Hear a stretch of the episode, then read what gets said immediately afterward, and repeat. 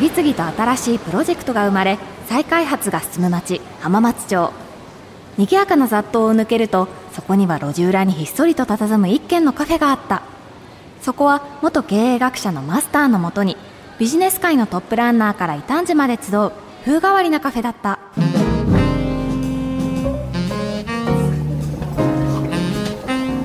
あれ、高見ちゃん遅いな。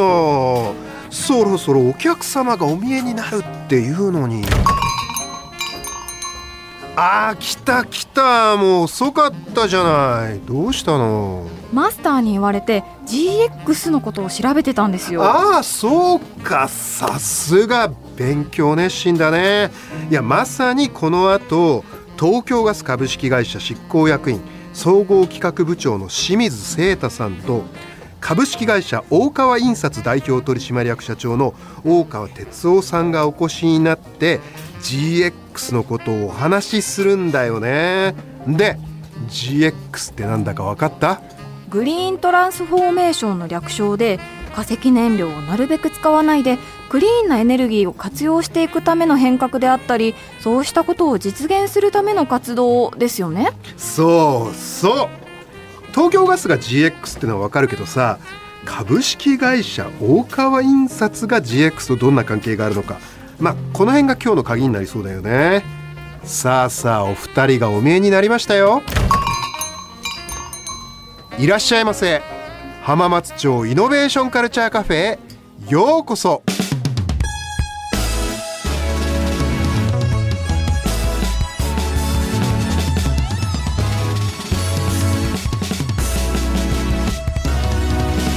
浜松町イノベーションカルチャーカフェ。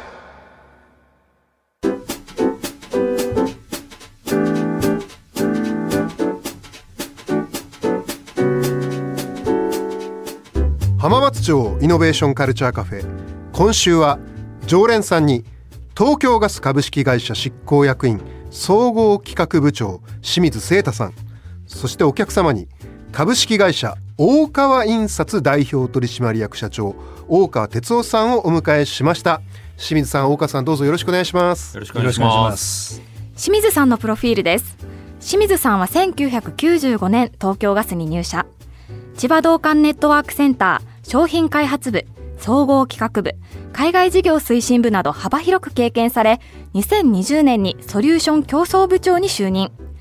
にせんにじゅうにねんより執行役員総合企画部長を務められています。はい、というわけで清水さん、どうぞよろしくお願いします。よろしくお願いします。もう清水さん、この浜カフェはもうさんかいめのご来店なん で, で、ね、はい、まあもうさんかいも来ていただければ ね, ね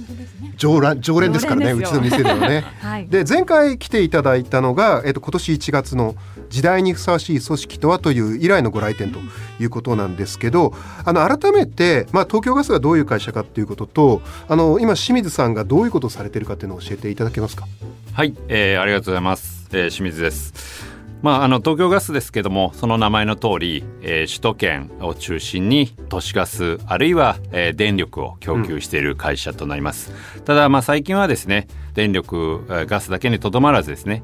えー、それらに加えて、えー、エネルギーサービスでありますとか、うん、あるいは、えー、本日のテーマでもある、えー、ジーエックス、まあ、これに関連して、えー、お客様に、えー、環境面での価値をお届けする、まあ、新たな、まあ、ソリューションサービス、うんまあ、こういったものを展開していると、まあ、こういった会社であります、うんでまあ、私はといえば、えー、総合企画部なんですけども、はいはいえー、そういった、えー、東京ガスいろんな事業を営んでいるわけですが、そういったものをですね、えー、全社的にコーポレートといわゆる、えー、言われる立場でですね、えー、全社的に目配り調整をし、まあ、なんと言いますか、あの経営陣の皆さんですね、えー、特に社長に、まあ、どういった形で、えー、日々の経営課題を取りまとめ、まあ、意思決定をしてもらえるかという、まあ、その前さばきをしている役割になります。それが、まあ、総合企画部というところの役割になります。つまり、まあ、最後に会社の意思決定するのは当然社長さんだと思うんですけど、その社長さんが考えるための材料ととか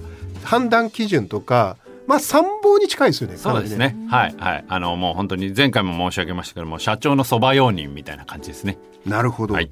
その東京ガスが今年にせんにじゅうさんねんのにがつに中期経営計画を今年にがつに発表されたということなんですが、どういうことを発表されたんですか？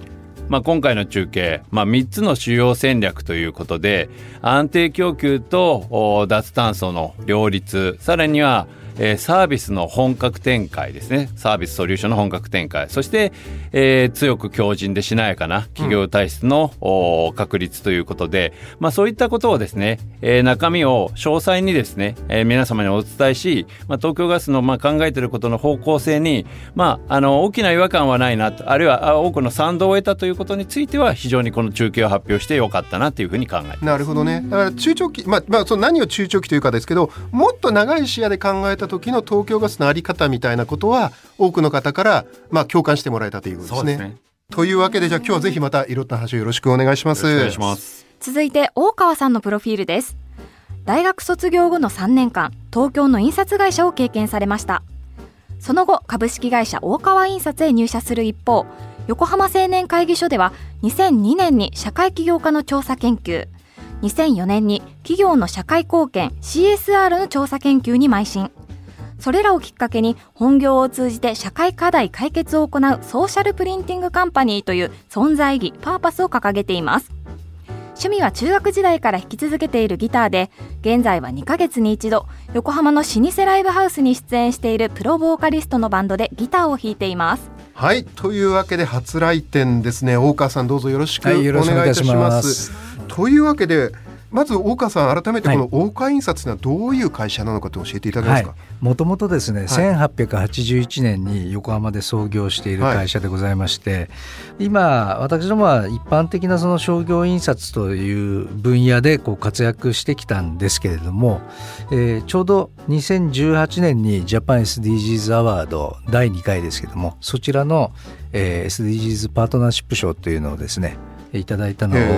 をきっかけに、この環境印刷の分野でですね、うん、このリーディングカンパニーとして見ていただけるようになってきたような会社です。はい。環境印刷ってどういうもののことなんですか。多分ですね、今使われるように少しずつなっているんですけども、はい、私どもが多分最初の方じゃないかなって思うんですけども、はい、えー、私どもはですね、もともとはその印記に関しては石油系溶剤を全く使わないノン ブイオーシー 印記というものを、ノンブイオーシー ですね、揮発性有機化合物ですね。ノン ブイオーシー 印記ですね。印記っていうのがあるんですね。はい。揮発性有機化合物。ブイオーシー がだから抑えられてるわけですね。ブイオーシー が揮発性有機化合物ですね。そうですね、はい、それがないからノン ブイオーシー、 ゼロにはならないんですけども、うんうん、石油系溶剤を ゼロパーセント にすることによって、この ブイオーシー 揮発性有機化合物はかなり減らすことができるということですね。なるほど。はい。で、印記にはそういったものを使いまして、で、えー、紙に関しましては再生紙をはじめですね、まあ、最近非常に有名になってきましたけども、森林認証紙と言われるような、うん、えー、第三者機関がですね、この違法伐採等がないことを、うん、第三、まあ、第三者認証ですね、うん、している紙を徹底して使っているという会社で、最終的ににせんじゅうきゅうねんより、まあ、これは風と太陽でする印刷って言ってるんですけども、風力発電 はちじゅっパーセント で にじゅっパーセント 自家発電で、太陽光パネルで、えー、発電している電気で印刷をしちゃおうっていう会社で、それがか環境印刷というふうに呼んでます。風と太陽で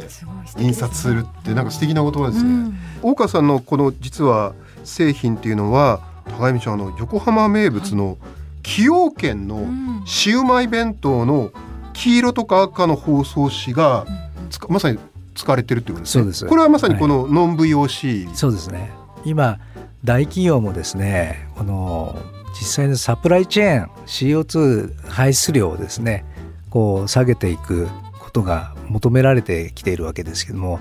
私どももう中小企業ではございますが、いろいろな川上の方でのですね、材料メーカーさんにも協力を呼びかけて、実はあのシウマイ弁当の印記自体もですね、印記メーカーさんが自己負担でカーボンをオフセットした印記を私どもに納めていただいて、それで印刷しているのがあのシウマイ弁当の黄色い包装紙になります。なるほど、ね。はい。もちろん風と太陽で吸ってます。はい。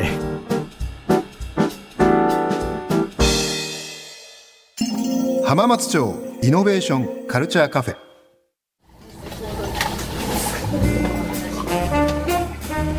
えー、ここからですね ジーエックス をいかに推進するかというテーマでお話をしていこうと思います。 ジーエックス というのはまあ、ね、グリーントランスフォーメーションの略で ジーエックス とで、まあ、すごく大雑把に言うと化石燃料を極力使わずクリーンなエネルギーを活用していくための変革やその実現に向けた活動のことということで、今週はそんな中で企業にとって ジーエックス をどう捉え経営に組み込むかというテーマでお話ししていこうと思います。まずですね、清水さんにお伺いしたいんですけど、あの東京ガスグループではこの ジーエックス というのはどういう取り組みっていうのをされてるんでしょうか。そうですね、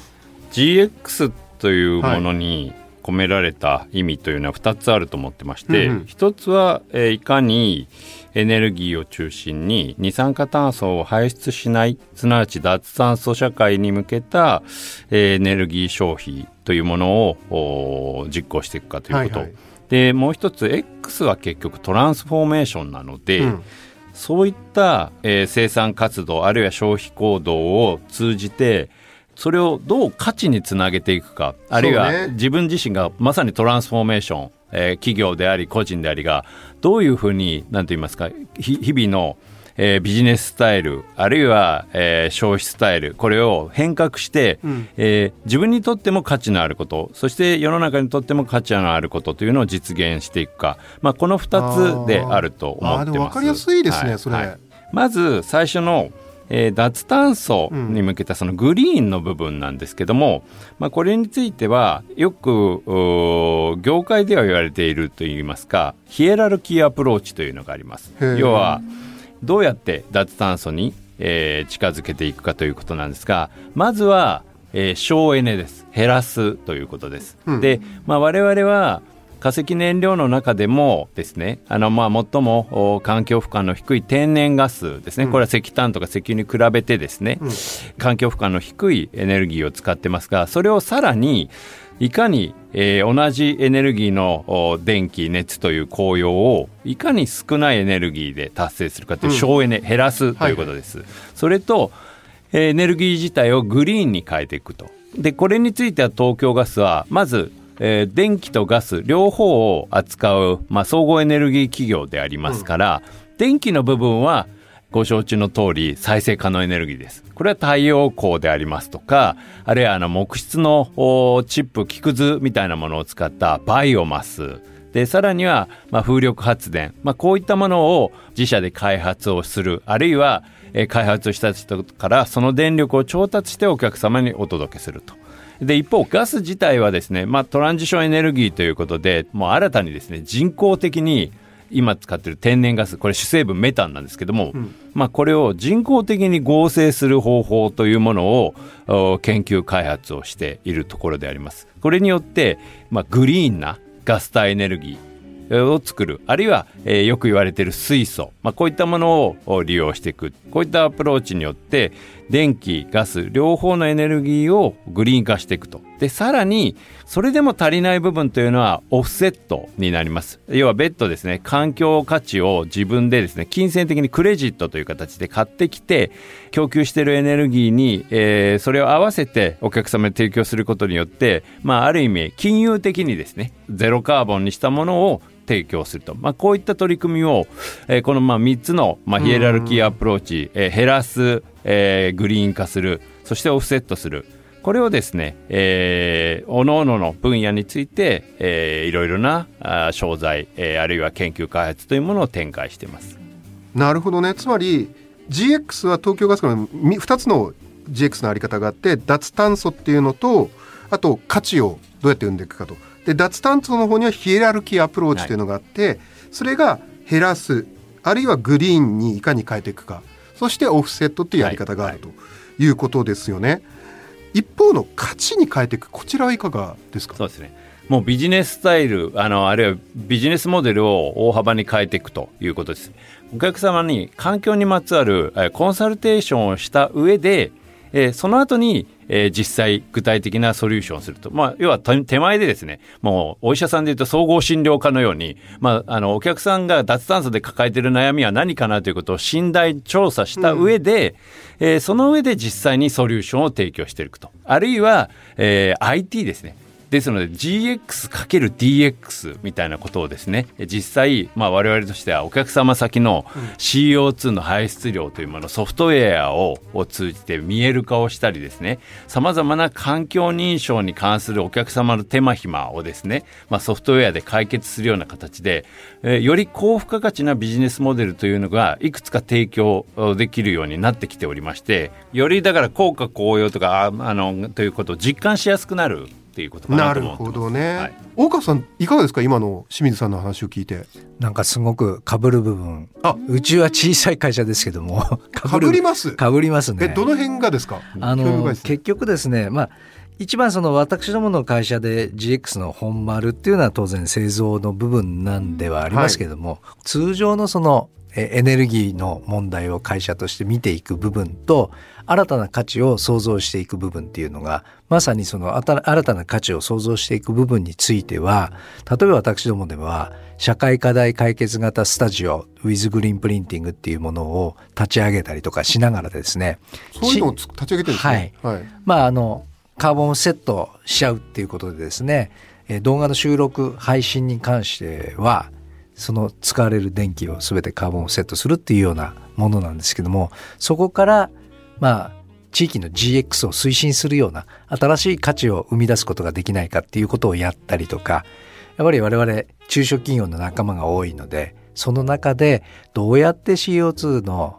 削減をするかっていうのを、うん、産出から削減、例えば非化石証書の、えー、発行代行業務とかですね、そういったところまで広げていこうと、小さくやってますけども、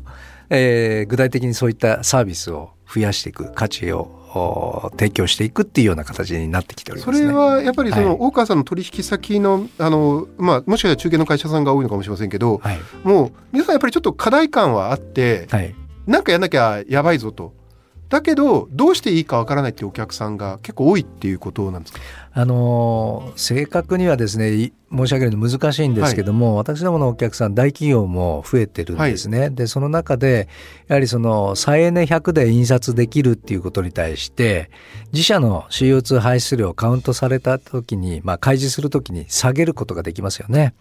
印刷に関して大川印刷の印刷を使えばえー、シーオーツー 排出量が通常の印刷会社さんより下げられる、それを期待して、はい、えー、お問い合わせをいただく大企業の方は増えてます、うん、でも一方でその中小企業でどうかと言いますと、どっちかというとですね、やはり大企業の動きがある、すなわちお客さんから、お客さんの大企業からこういうふうに言われる、あのもういろいろなアンケートが来たりとか、実際に環境に対する取り組み、 シーオーツー 削減の取り組みを教えてほしいっていうようなアンケートとか来てますんで。そうか、はい、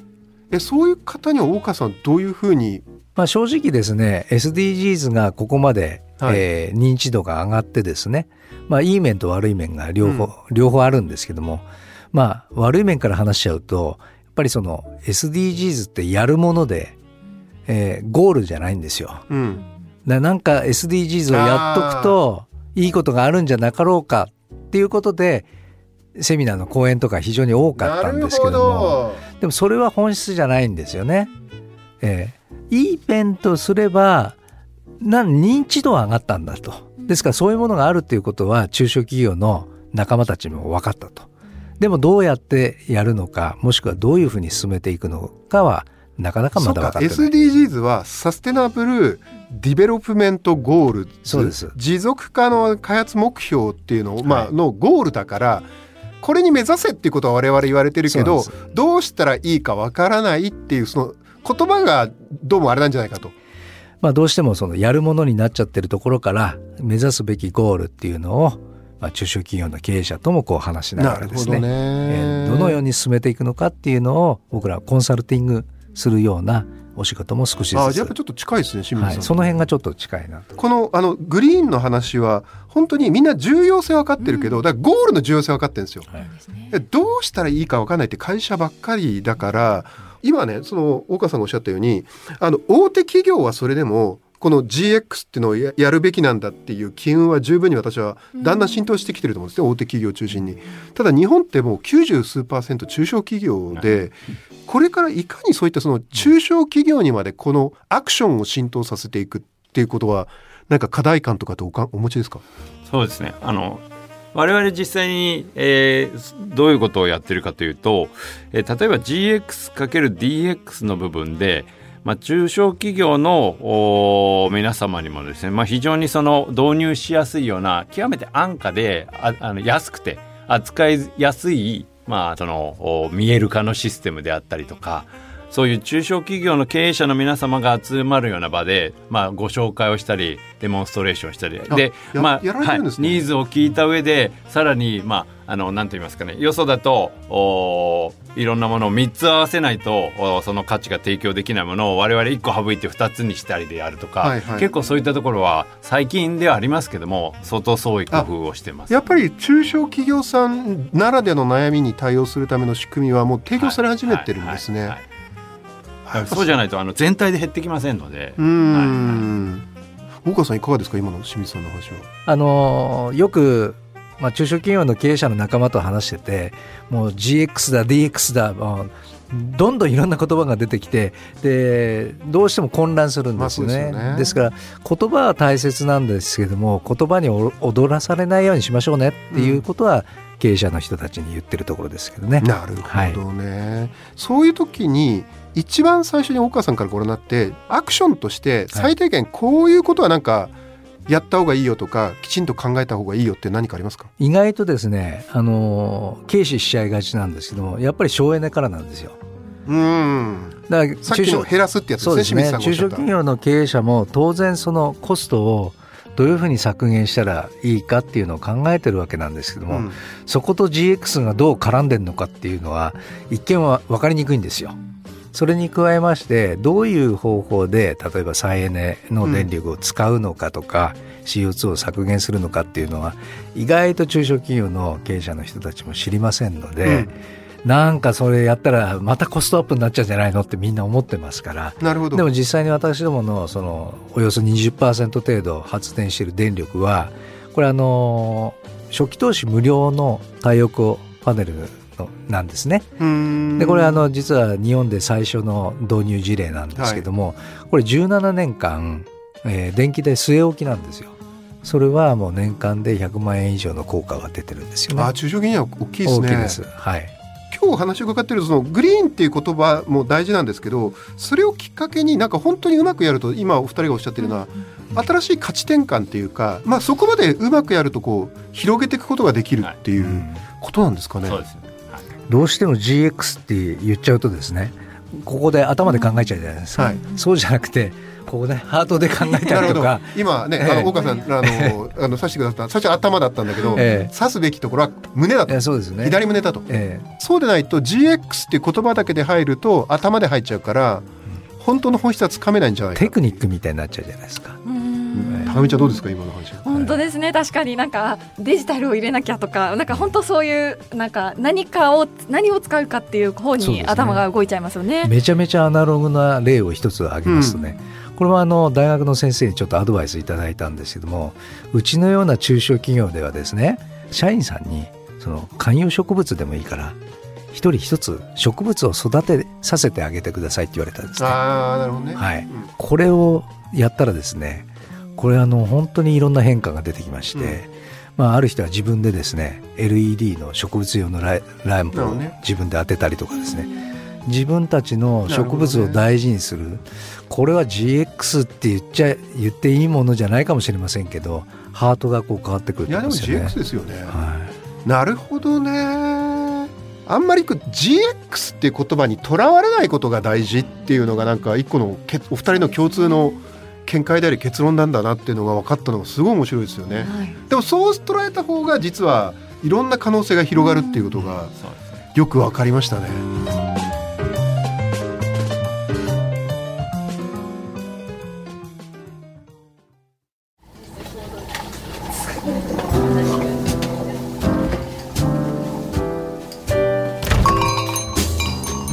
清水さん、大川さん、ありがとうございました。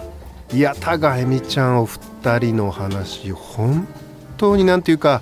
面白いし深かったね。はい、あと最近いろんなカタカナ言葉出てきてますけど、うん、例えば ジーエックス っていう言葉にとらわれないことが大事なんですね。ね、そういう言葉に振り回されて、まあ、頭で考えるんじゃなくて心が大事っていうのはまあそうだねって思ったよね。はい、でこの話の続きね、来週のこの時間にやるつもりだから、高見ちゃんもどう？はい、お願いします。よし、決まり。それじゃあ今夜ここで上がっていいよ。お疲れ様でした。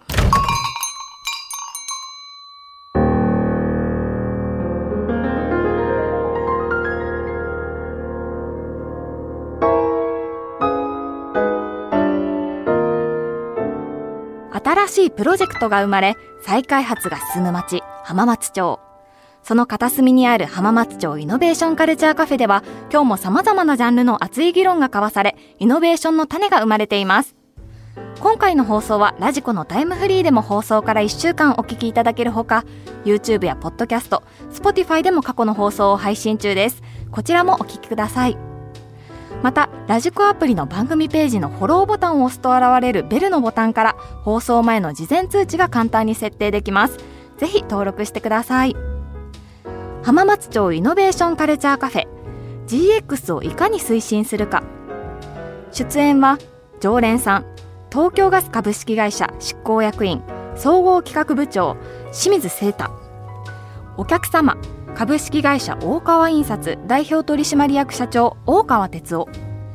見習い定員高原恵美。そしてマスターは早稲田大学ビジネススクール教授入山昭恵でした。